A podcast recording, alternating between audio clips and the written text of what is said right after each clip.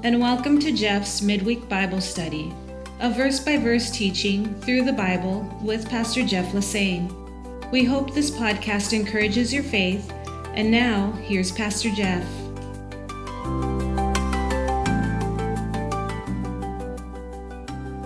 Well, hello to everyone, and as this podcast releases, we're just a few days away from Christmas, so I'm taking a break from our series in the Gospel of Mark, and I'm sharing a Christmas message instead. Just before Christmas, there was the story of two young brothers who were spending the night at their grandmother's house. At bedtime, they knelt down to say their prayers, and as they closed their eyes, one boy started praying in a loud voice, "Dear Lord, please ask Santa to bring me a skateboard and a new bike." His older brother said, "Why are you shouting? God isn't deaf." "I know," said his brother, "but Grandma is hard of hearing." My Christmas memories as a kid in the late 1950s, early 1960s includes our 6-foot aluminum tree backlit by a rotating 4-color wheel. Nothing says Christmas like silver aluminum. Every few seconds, our tree went from red to blue to green and then a yellowish gold.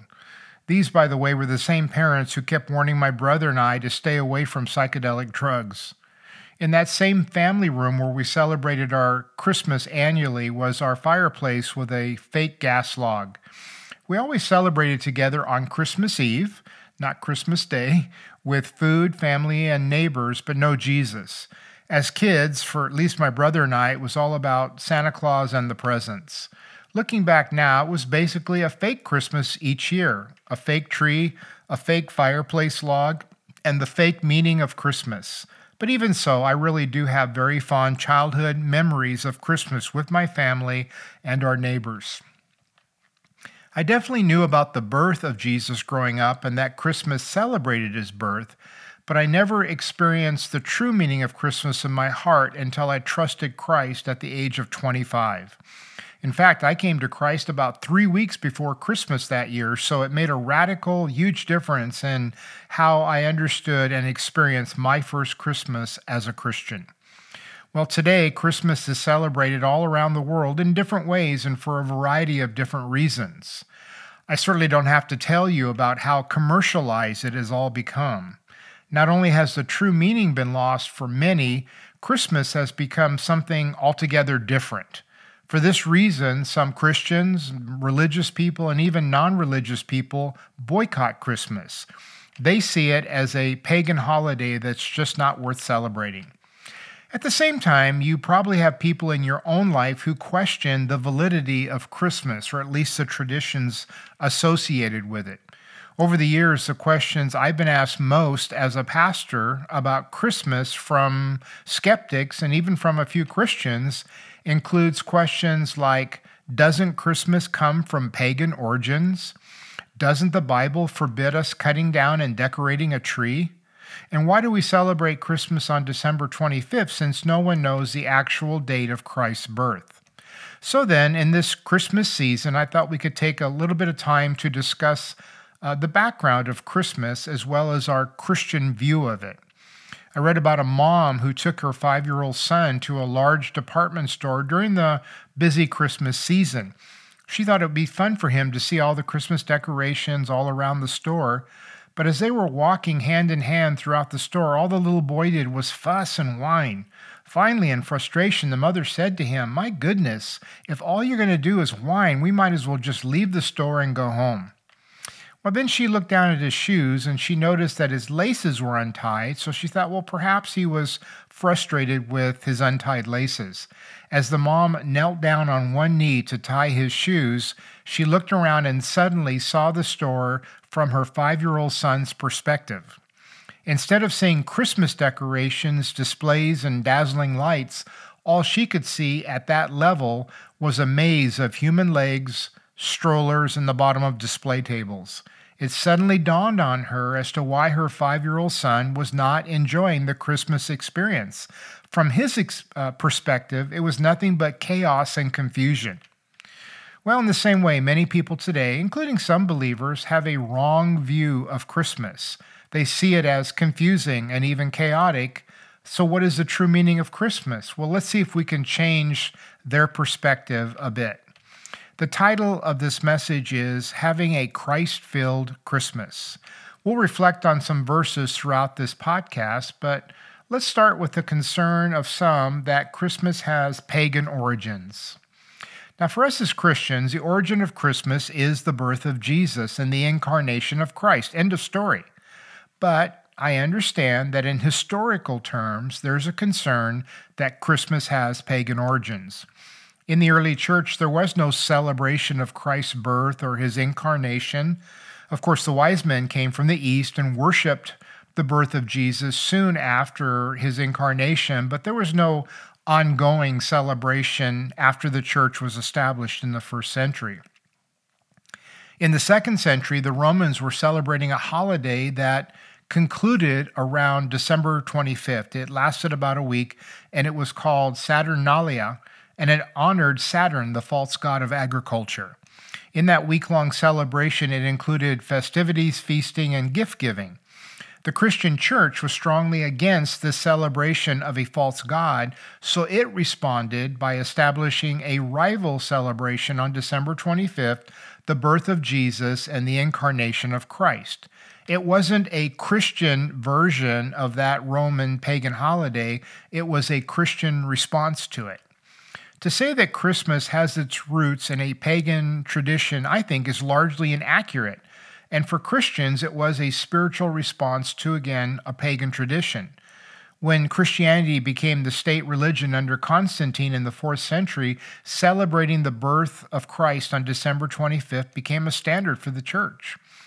The church has been doing this ever since. So while Christmas had correlations to a secular holiday, Christians have always celebrated it to remember the birth of our Savior, Jesus Christ. And listen, if Christmas is celebrated for any other reason than the birth of Jesus Christ, well, then it's definitely just a pagan holiday. I agree with Roy L. Smith's statement when he said, "He who does not have Christmas in his heart will never find it under a tree." Some would continue the discussion by saying that Christians are not commanded to observe or to celebrate Christ's birth. And again, this is true to a certain degree. This is certainly the argument of the Jehovah's Witnesses who do not observe Christmas. In fact, their website states the Bible does not record that Jesus or any of his disciples celebrated Christmas. But again, in my opinion, that's a very lame argument since all of heaven celebrated the birth of Jesus. Remember in Luke 2, we read that an angel of the Lord appeared to the Bethlehem shepherds in the fields and made the announcement of the Savior's birth. That was immediately followed by a multitude of angels praising and glorifying God. All of heaven was rejoicing, praising, and celebrating the birth of Christ. I think we should as well. By the way, I love Christmas worship. The lyrics are so biblically strong and Christ-honoring. So why would we remember the death and resurrection of Jesus, but not his birth? The birth, death, and resurrection of Jesus are the most important events in human history, and we shouldn't ignore any part of it. It's not just a birthday, it's a unique moment when deity became humanity. In describing that divine moment, John 1:14 states, "The Word became flesh and dwelt among us, and we beheld his glory, the glory as the only begotten of the Father, full of grace and truth." But the Jehovah's Witnesses say, well, we don't celebrate birthdays, including the day that Jesus was born. Well, my response is, okay, whatever, bye-bye. A related argument or concern by some is that celebrating Christ's birth on December 25th is wrong because no one actually knows the date of his birth. Again, that's true. No one knows the actual date. But is that reason enough not to commemorate Christ's birth? Not in my opinion. So why December 25th? Well, we've talked about it a little bit already, but let me just say it's not impossible that Jesus was born on December 25th. I mean, mathematically, there's a 1 in 365 chance that he was, right? But historically and seriously, in the second century, a Roman Christian historian named Africanus calculated the birth of Jesus to have been on December 25th. Now, we admit he made many assumptions in his calculations, but the date was widely accepted. There was also a 3rd century theologian in the Christian church, Hippolytus, who claimed that Jesus was born on December 25th.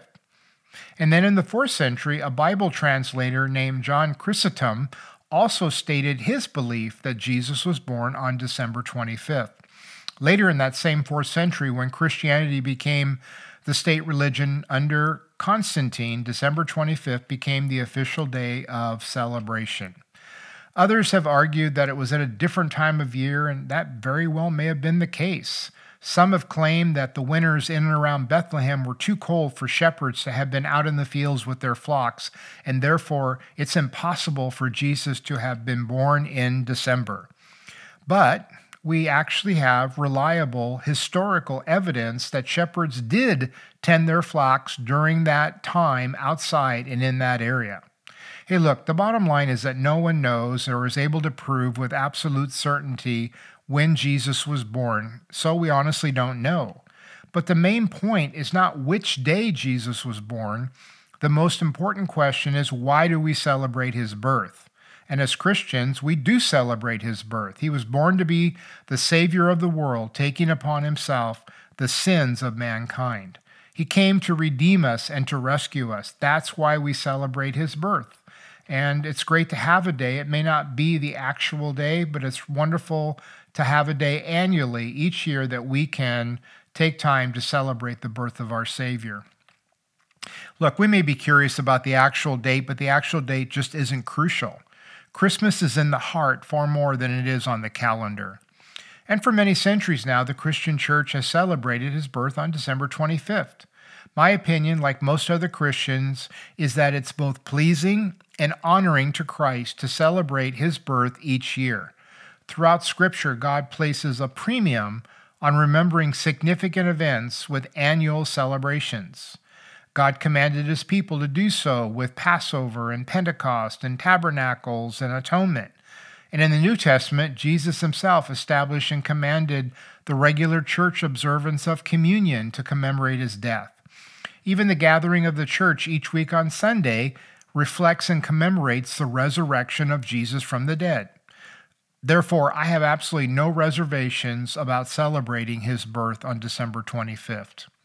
Just because unsafe society has hijacked Christmas and Easter, it shouldn't prevent us as believers from honoring God.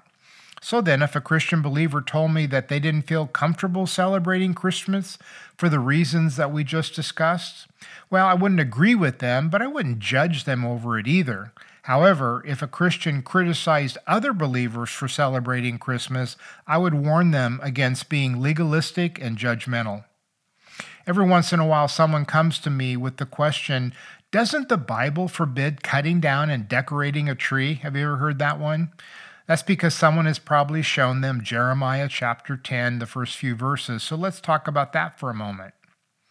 People wonder about many of the symbols associated with Christmas, the lights, the star, the gift giving, the tree, and so forth. But in particular, I hear the question about the Christmas tree the most because of Jeremiah chapter 10. Some of you are thinking, I don't know what's in Jeremiah chapter 10. Well, let me read those verses of concern to you right now. Thus says the Lord, do not learn the way of the Gentiles or pagans. Do not be dismayed at the signs of heaven, for the Gentiles are dismayed at them. For the customs of the people are futile. For one cuts a tree from the forest, the work of the hands of the workman with an axe. They decorate it with silver and gold. They fasten it with nails and hammers so that it will not topple. And so when we read those first 4 verses in Jeremiah 10, we can see why some people might be concerned about cutting down a tree for Christmas and decorating it, right? It sounds a lot like someone putting up a Christmas tree. However, let's take a pause here and look at this in its proper perspective. This was written hundreds of years before the birth of Christ, so this had absolutely nothing to do with Christmas or a warning against a Christmas tree. And more to the point, we need to read more of the passage to get the correct context and the proper meaning. And so if you continue reading, it's clear there in verses 5 and 6 and on that Jeremiah is describing Gentile pagans cutting down a tree and then carving idols out of it for worship. He said of those idols, they cannot speak and they must be carried. And he's describing idols of false worship in contrast to the Lord. He also describes those idols as being overlaid in silver and gold. So then, as long as you're not worshiping your Christmas tree or, sacrificing the neighborhood cat to it, there's no concern about having a Christmas tree. We have no historical evidence of any pagan religions cutting down a tree and decorating it, though some churches did begin to set up evergreen trees to symbolize Christ's evergreen or eternal nature. The first known Christmas tree historically was put up in the 16th century by German believers. Even then, some conservative Protestants condemned the practice as pagan, but it continued and it became a tradition. We can actually take the various elements associated with Christmas and make points for their spiritual and biblical symbolism. For example, Jesus was crucified on a tree for our salvation. That's what Peter writes in 1 Peter 2:24. In fact, the greatest Christmas gift ever wasn't placed under a tree, he was nailed to a tree. For those who put a star on their tree, it reminds us of the star that the wise men followed to Bethlehem. That's in Matthew chapter 2. Also, if you hang lights outside your house or light candles inside, it reminds us of Christ's words, "I am the light of the world." The giving of gifts reflects the wise men bringing gifts for the Christ child. Not only did the wise men bring gifts, but Jesus himself is the free gift of eternal life. By the way, you may have heard what would have happened if there had been 3 wise women instead of 3 wise men. The women would have asked for directions. They would have arrived on time, helped deliver the baby, cleaned the stable, made a casserole, and brought disposable diapers as gifts. That's funny. The giving of gifts at Christmas, then, isn't an issue unless it becomes the main focus of Christmas. In fact, I have no problem with the tree, the lights, the star, all of that, again, as long as, listen, it's not the main focus of Christmas or the meaning of Christmas. We have the example of wise men, and we see the giving of gifts as a simple way of expressing joy as people celebrate the birth of Jesus. I have no problem with that, as long as none of it overshadows the true meaning of Christmas. In some Christian families, the adults refrain from exchanging gifts and only give gifts to the children. I think that's great. Some families eliminate the gift giving altogether, while others share gifts in moderation. Whatever way you and your family choose to celebrate Christmas and how you handle that, the focus needs to be on the gift of God's only Son. By the way, speaking of gifts, I read a funny on social media which said, and I quote, "If you're out shopping on Christmas Eve, be nice to the retail workers. It's not their fault that you waited until Mary's water broke to do your shopping." And then there's the whole issue of Santa Claus, right? Where did he come from? Well, it might surprise you, or you may know, he actually traces back to the 4th century to a Greek Christian man who lived in Asia Minor, which is modern-day Turkey. His name was Nicholas, and when his wealthy parents died, they left him the family fortune. But rather than spending it on himself, Nicholas helped out many poor families in his surrounding area by giving them secret gifts, including at times bags of money. He later became a Greek bishop and was considered the patron saint of children and sailors. After the death of Saint Nicholas, traditions evolved over the centuries and in various countries.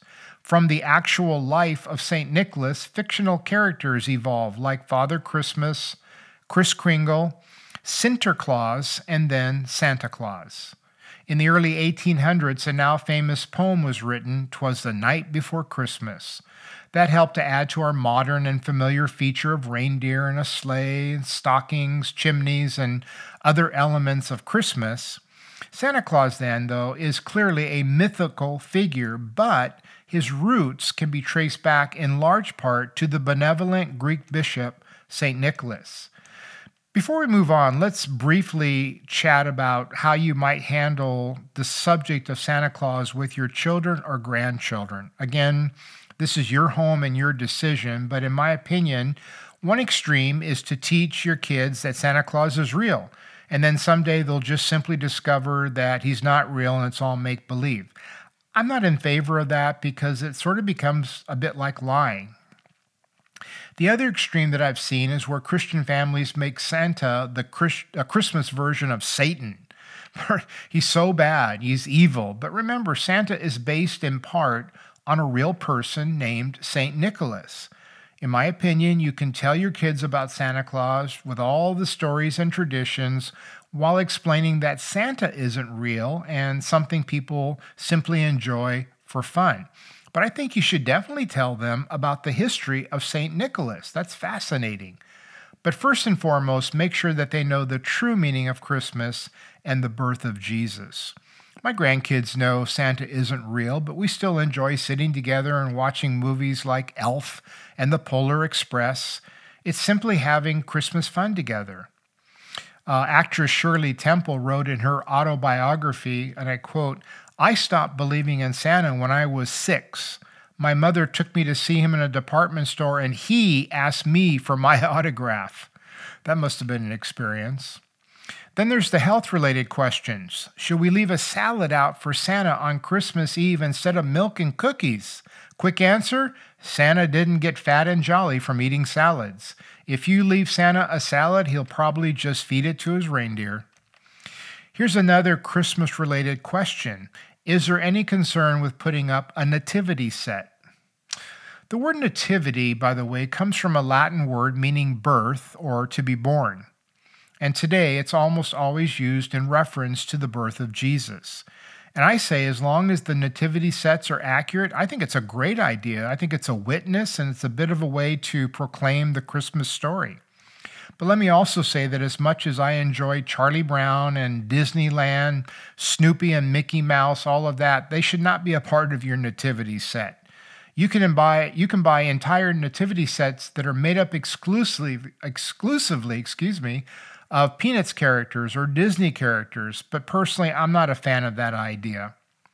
Tradition states that Saint Francis of Assisi put together the first nativity set back in the 13th century after he took a trip to Bethlehem in the Holy Land.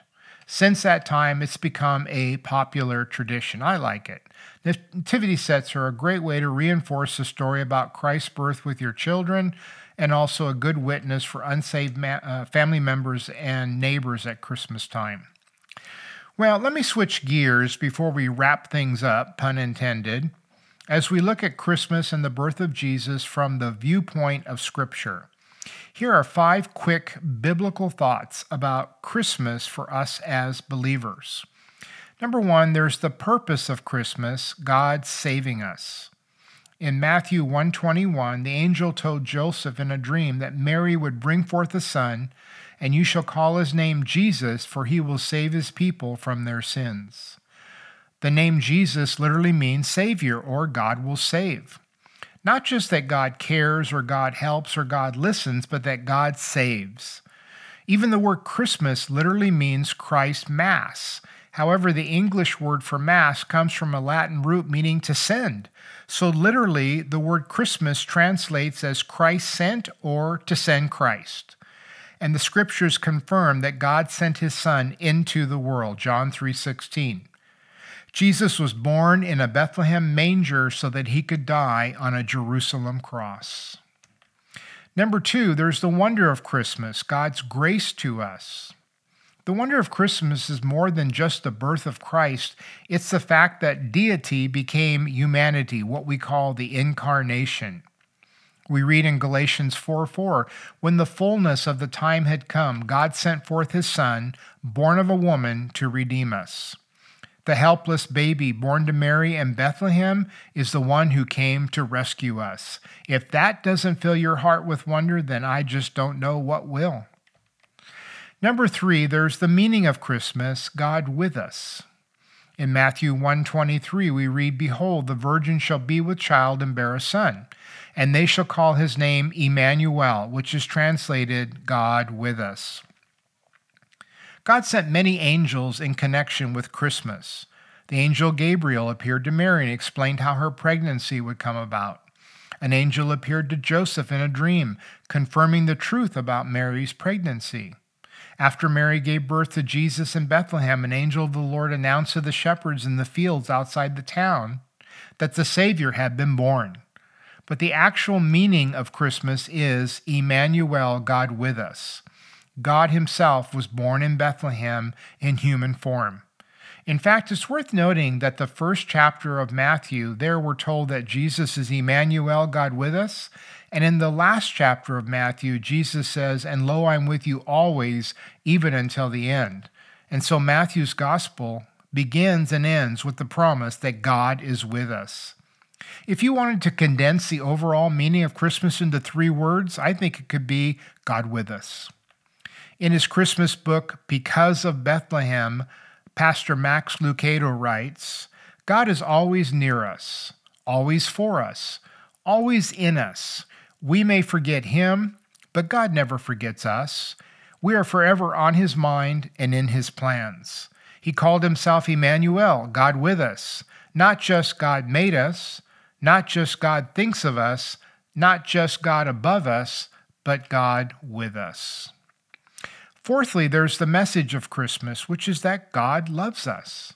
When the angel of the Lord appeared to those Bethlehem shepherds, the announcement was, "Do not be afraid, for behold, I bring you good tidings of great joy, which will be to all people.